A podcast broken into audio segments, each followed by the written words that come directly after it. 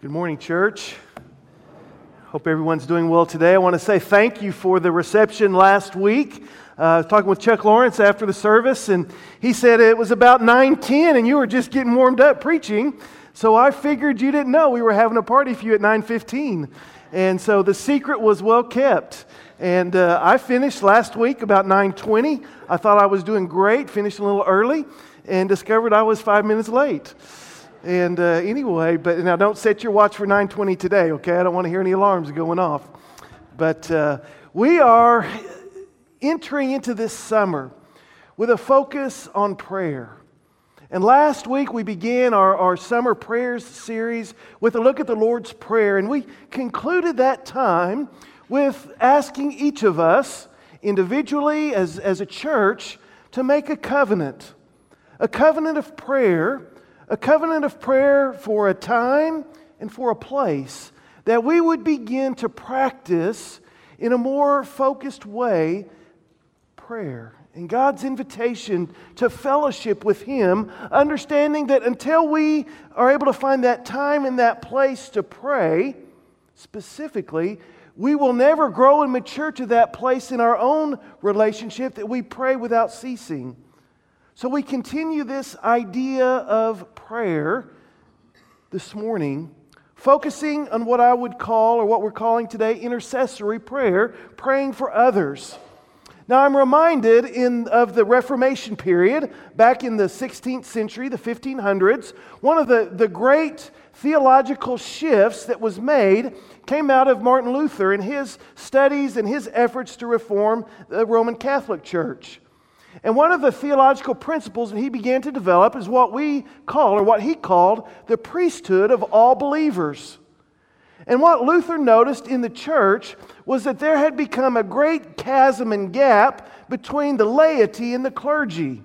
And that the clergy, the priests, had this incredible, intimate relationship with God, and that the lay people were completely and totally dependent upon the priests for their relationship with God, for their prayers and interceding. It was the priest who would pray and intercede on behalf of the people. And Martin Luther, as he read and understood Scripture, began to understand that there should not be this great chasm between the priests and the laity, the clergy and the laity, but rather all of us, all of us who call upon the name of Jesus, all of us that follow Jesus Christ as Lord and Savior, all of us are priests. And priests, there's a couple different functions that priests serve. First of all, priests are responsible to God individually. We're responsible for our own lives before God. That, that, that, a priest, that someone else is not an intermediary between us and between God. That we have that unique responsibility to, to be responsible for God. We will all stand accountable before God one day. And so, therefore, we are responsible for our relationship between us and between the Lord. We are responsible to, to read and to, to understand and interpret and live out Scripture on our own. But there's more to the priesthood of all believers than just that, that individual accountability. There's also that responsibility as priests that we do serve each other. And part of the service that we provide and offer to each other as we minister to one another is that we pray for each other. One of our, one of your, one of my responsibilities as a follower of Christ is to pray specifically for you and for us to pray for each other. That is part of our duty. It's part of our responsibility. It's part of our call as followers of Jesus Christ to pray for each other. Well, certainly, this idea of the, the priesthood of all believers really began to take root in the, the, the separatist movement out of England that, that our Baptist ancestry comes out of. And, and Baptists have really taken on this idea of the priesthood of the believer. And so this morning we step back and we, we look at the idea, the concept of praying for each other, understanding that it's not just a, something that we do, but rather praying for each other, interceding on behalf of one another is one of the calls that each of us have in our relationship with God as we serve each other. So, if you would, I'd like to just share some stories and, and look at some scripture that we're going to tell us and, and model for us and inspire us to this role and this, this call to pray for each other. First, in Exodus chapter 17. It's a powerful story of Moses interceding for God's people.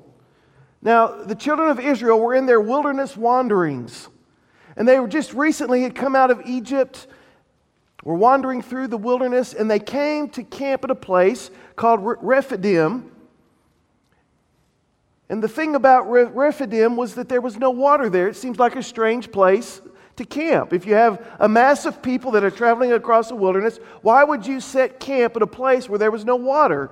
Well, I don't know the answer to that question, but they did.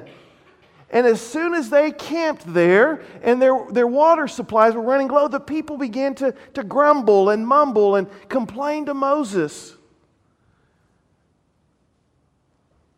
They said, We'd rather be in Egypt, and you brought us out here to die of thirst.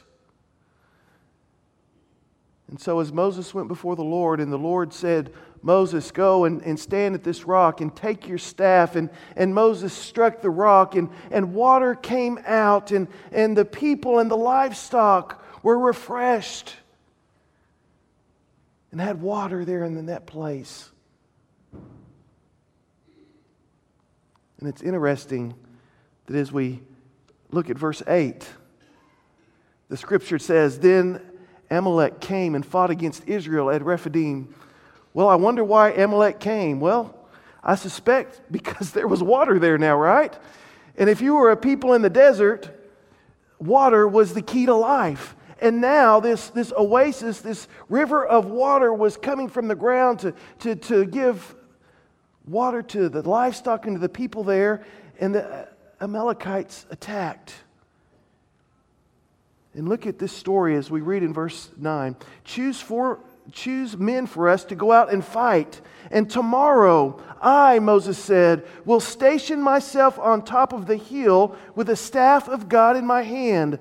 And Joshua did as Moses told him. He gathered the men to fight Amalek the next day. And it came about in verse 11 that when Moses held his hand up, that Israel prevailed in the battle. And when Moses put his hand down, the Amalekites prevailed in the, ballot, in, in the battle. Verse 12 tells us that Moses' hands grew heavy and they, it was Aaron and Hur that were with Moses, and they got a stone, a rock to put under him so that he could sit there. And then Moses and Hur held Moses' hands, excuse me, no, Aaron and Hur held Moses' hands up high so that Israel could continue to prevail and be victorious in the battle. And as Moses stood with his hands outstretched, interceding on behalf of God's people, Joshua and the men won the battle. What a beautiful and powerful picture of what it means to intercede for each other. Moses, with a staff in his hand, I believe, that representing God's presence and God's authority God's word and promise of victory that Moses prayed with his hands lifted up. And when his hands were lifted and stretched over the battle, over God's people, God's people were victorious. But when that covering came down, when those prayers were no longer being able to be offered, the battle grew difficult and loss was in sight. And I can't help but believe that this is a, a powerful and beautiful picture of intercession when Moses says, I will station myself on the top of the hill with the staff of the, of the Lord of God in my hand. Church, we are called to pray for each other. We are called to lift our hands over each other in prayer. It is our spiritual duty. It is our obligation to one another. It is a responsibility that we must each embrace with passion and with perseverance. Moses' arms grew tired. They could not sustain themselves in prayer. Moses needed help, but he needed that help to continue to pray for and to pray over God's people. And with that same perseverance and with that same commitment and passion, we too must pray over each other as we engage and as we encounter the struggles and the battles of life. Church, are you praying over family members? Are you praying over coworkers or, or neighbors? Are you praying over spouse and children? Are you praying over those people in your life that are struggling and battling for their own lives? For wisdom, for direction? Have you entered the battle with them on your knees, with your hands outstretched, praying over them? the authority of God and of the Lord. Church, we are called as followers of Christ to intercede on behalf of each other, to engage in the battle that each of us fight as we seek to follow and be obedient to God. Church, I have good news. We have an example that we can follow. I want to call us now to the New Testament and to follow in the example of Christ Himself. In Luke 22 is a beautiful story as Jesus is there with the disciples in the upper room, and they've just finished sharing in the Passover together, what we would now call the Lord's Supper together. And there's a discussion that begins to crop up in that midst as Jesus has told the disciples that one of them is going to betray Jesus. And as they all begin to deny that, the conversation, I guess, naturally comes up in which they begin to want to know who's the greatest among them, because certainly the one who's going to deny Jesus would not be the greatest one, would they? And so they're having this conversation, this argument, I suspect, about which one of the, the, the 12 disciples is going to betray Jesus and which one is the greatest of all. And in verse 32, Jesus speaks to Peter. I'm sure Peter, boasting loudly that even though all these guys might deny you, Jesus, I never will. And Jesus says to Peter, I have prayed for you, Peter. I have prayed for you, Peter. Why? Because you are going to be sifted. You are going to be tempted, you're going to be tested, you're going to be tried. And Jesus says, My prayer for you, Peter, is that your faith will not fail. And that when you get through this time of sifting, that you will return to your faith, that you will return and strengthen your brothers. How powerful that in that night that Jesus knew that all of his disciples would deny him, that Jesus looked at Peter and said, Peter, I have prayed for you. I am praying for you. God, Satan has asked in the contest to sift you. And I am praying that you will not fall from your faith, that as you struggle, as you deny, that you will not leave and run from your faith, but that you will come back and that your faith will win out. Your faith will be strong. And through that experience, then you will come back and serve and strengthen these brothers around you. And chapter 22 tells us in just a, a, few verses later that Peter was there at the trial of Jesus as Jesus had been taken into the, the high priest's home, and, and Peter was there in the courtyard area and had gathered around with a small crowd and, and was there warming his hands at the fire when one by one, three different times, individuals came up to Peter and said, Peter, you, you were with him. You're one of Jesus' disciples. And Peter said, Oh, no. Oh, no. I didn't know him. I didn't follow him. And three times, G- Peter denied knowing Jesus at one point, Jesus and Peter catching eye with each other. As the rooster crowed, and Peter recognized his denying of Christ, and he ran and he bitterly wept.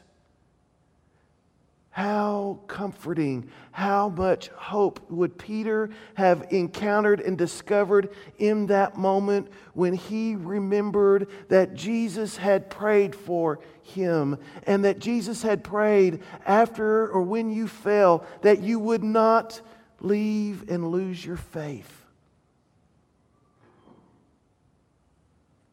And we know that three days later, that Peter was the first disciple in the tomb to see the empty tomb of his resurrected Lord.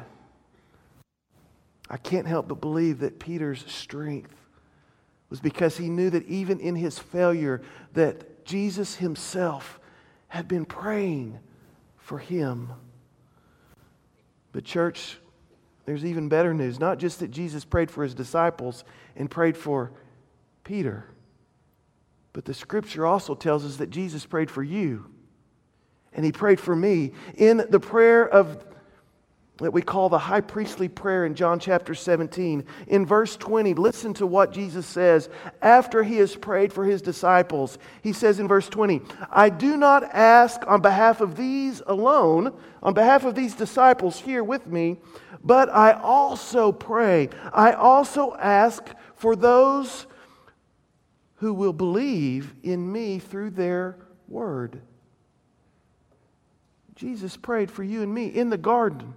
I'm sorry, this is before he gets to the garden. He prayed for you and me there, uh, most likely in that upper room with the disciples before they went to Gethsemane. He prayed for the disciples and he prayed for you and he prayed for me. He prayed for those of us that would believe in this word that the disciples would be sharing. Jesus himself prayed for you and for me.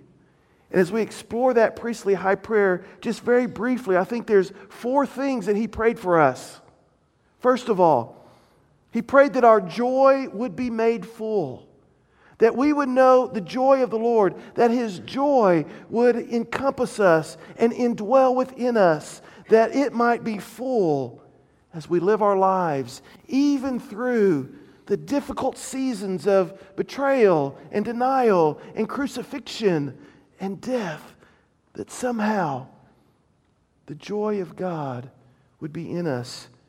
He said, and he prayed for us that we might be kept from the evil one that we might be kept from evil. Interesting that in the Lord's Prayer, that Jesus prays as a model prayer for us, that we would pray that we would be protected from evil, from the evil one. Jesus continued in verse 17 there in John 17, that we would be set apart or sanctified in truth, that we would be sanctified in the Word of God. That we would know His truth and that we would live out His truth in this world. And then in verse 18, he continues, sending us into the world as I, as Jesus was sent into the world. Jesus prayed that we would be set apart, that our lives would be sanctified, that we would be different than the world, and then that we would go out into the world to be salt and to be light and to preach the good news to the poor and the hurting, just as he did. And lastly, Jesus prayed that they would be one, that there would be unity among his people, among the body of Christ, among his church, that there would be a unity of fellowship and of faith. Jesus prayed these things for us. He prayed them for our church there on that night before he was crucified. Jesus interceded on our behalf. But, church, the good news continues because Romans 8:34 tells us this that Jesus continues to pray for us. Verse 34 says, Christ Jesus is he who died, yes, rather was raised, who is at the right hand of God who also intercedes for us. Jesus prayed for his disciples. He prayed for those disciples that would come. And today he sits at the right hand of the Father and he intercedes on our behalf. He is the high priest. And as followers of Christ, we too are called into this priestly role of praying for each other, of interceding on behalf of each other. We are called to offer prayers of intercession for one another, for our world, for the kingdom of God. Acts chapter 12 is another powerful and beautiful picture of the church at work. The church at work praying. In Acts chapter 12, we see that the church was praying fervently for Peter. If you turn to Acts chapter 12, and in those first verses, it kind of sets up the story and what's going on. King Herod is still in power, and he is beginning to create havoc in the church. And those verse, verses tell us that James, the brother of John, had been recently arrested by Herod and put to death. And the response of the crowd, the response of the people of, of, of Israel, had so much favor behind it that Herod decided, well, if we can kill one and, and the polls go up, why don't we arrest and kill another one? And so Herod had Peter arrested with every intention of putting him to death. And the scripture here in Acts chapter 12 tells us that the church gathered and made fervent prayer on behalf of Peter. The church gathered to intercede on behalf of Peter. And as we read the story, starting in verse 6, on the night when Herod was planning to have Peter put to death the next day, Peter was stationed, he was chained in between two Roman guards in prison. And an angel of the Lord appeared before Peter. Peter, in, in, a, in kind of this half conscious awake state, has no idea if he's dreaming this or if it's really happening. And the angel of the Lord appears, appears before Peter. His chains fall off. Peter begins to make his way out of the prison. Again, he doesn't know if he's dreaming this or, or if this is actually taking place. The church is back at, at John Mark's home praying. Peter makes his way out of the prison. The angel of the Lord disappears.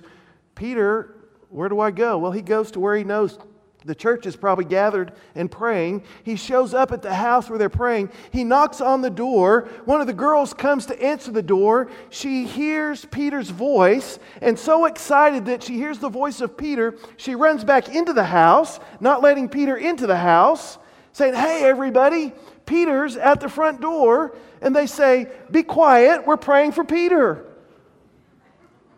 Isn't that like the church? we pray for miracles, and when they happen, we're oblivious to what's going on spiritually. No, it's just his angel out front. It's not really Peter. Well, Peter keeps pounding on the door. And finally, they go and answer it, and Peter comes in. And Peter begins to tell the story of how the angel of the Lord came and freed him. And the scripture tells us that wisely, Peter, after telling the story, after the church rejoices at, at God's power to answer that prayer, that Peter leaves because certainly the next morning, Herod wakes up looking for an execution, and Peter's gone, and he sends the guards out to look and Peter is nowhere to be found. Church, the work that we are called to is the prayer of intercession, is the fervent prayer of intercession. Yes, interceding on our own, but also as being led by the Spirit, gathering together to pray fervently that the power of God would be manifest in our lives and in the lives of others. Church, we are called to pray. Sometimes it's obvious to know how to pray. God, we pray that Peter would, would somehow miraculously be, be released from prison.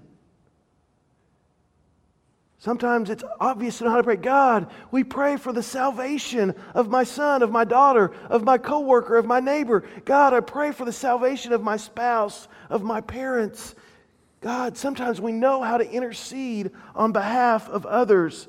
Sometimes we know it's obvious that we need to be praying for God's healing, to be praying for wisdom and knowledge, to be praying for protection from the evil one to be praying for joy, to be praying for healthy and healed relationships, to be praying for freedom from addiction and freedom from oppression, to be praying for comfort for those that are hurting and suffering. And yes, Jesus even tells us that we're to pray for our enemies. Pray for those that would want to persecute us. Pray for those that would want to hurt us. Pray for those that would want to slander us and speak ill against us. That we're even to pray for our enemies. But even as we would understand or believe we know how to pray, church, we must always pray humbly. We must always pray God's will, not ours, be done. But, church, there's also the occasion when we offer our prayers of intercession and, and we don't know how to pray. We can't come up with the words of how we're to pray with for, for another.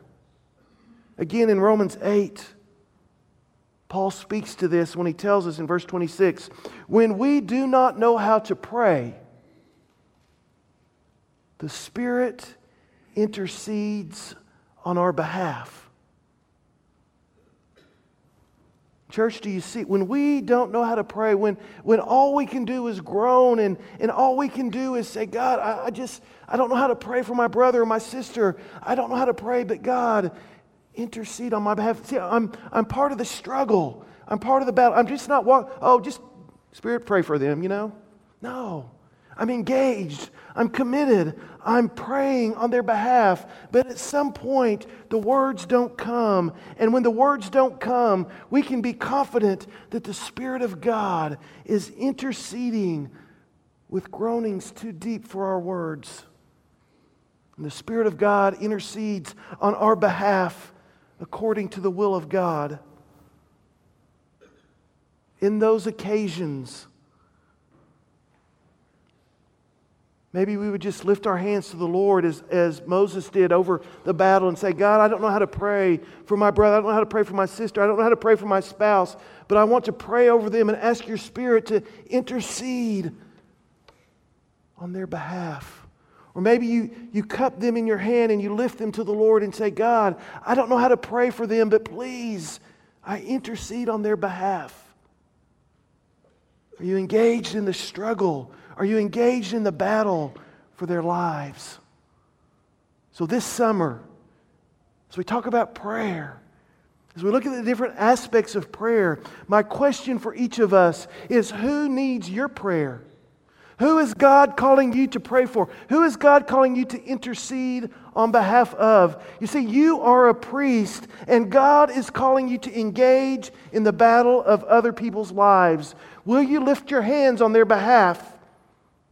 praying over their battles and struggles that God might intervene and bring the victory. Tony Campolo tells a powerful story of intercession. He says he was asked to speak at a, at a college, at an Assemblies of God college in Pennsylvania one night. And as he went there, the professors came before that, that chapel time and they gathered around him and they began to pray for him. And they began to pray over him that God would do something miraculous and mighty as he would speak that night to the students of that campus. And he said, the longer they prayed, the, the more they leaned on my, my head. They had their hands on his shoulders and his head, and the heavier that weight began to, to come upon him. And then all of a sudden, one of the professors cried out, God, I pray for Charlie Stoltzfus. Don't let this man leave his wife. And Campolo's thinking, who is Charlie Stoltzfus and why are we praying for him right now? But here's a man that was so burdened, so burdened to intercede for a friend, a neighbor. And he prayed, God, send an angel to bring this man back to his family. Don't let Charlie's family be destroyed. You know who I'm talking about. He lives down the road about a mile, on the right hand side in a silver trailer. After the service that night, Campolo got in his car and headed down the Pennsylvania Turnpike. Guy was hitchhiking. He pulled over to help him, got in the car, and Campolo said, I'm Tony Campolo. And the guy said, I'm Charlie Stoltzfus. Campolo got on the highway and went down, got off on the next exit and turned around. He said, What are you doing? He said, I'm taking you home. You left your wife and three children tonight, don't you? Didn't you? He said, Well, you don't know where I live. He says, I know exactly where you live. How do you know where I live? God told me. He took him home. He said Charlie went in ahead of him, told his wife what had happened. Her eyes got big as saucers, too. They sat down on the couch in the living room and he led them to know Christ as Lord and Savior. Put their marriage back together. Charlie served the Lord faithfully from then on. Why? Because one man that Tony Campolo had never met before had a burden, had entered the battle, the fight, to pray over a friend and a neighbor whose family was disintegrating, whose life was disintegrating, and he interceded on behalf of him in such a way that the Spirit of God was able to move and bring healing and redemption to that family. Church, God has called each of us to pray for one another. Who needs your prayers today? Will you lift your hands over them? Let's pray.